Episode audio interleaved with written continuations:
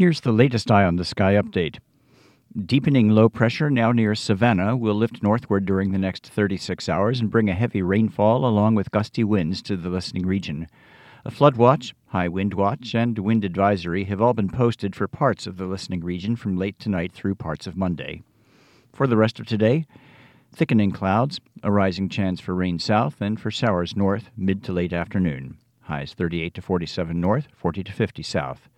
Tonight, rain, possibly heavy at times, breezy to windy late, evening lows mid 30s to low 40s, rising later.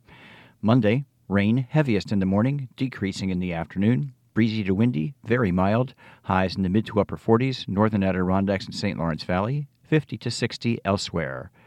From the Fairbanks Museum, I'm meteorologist Steve Maleski with an eye on the sky.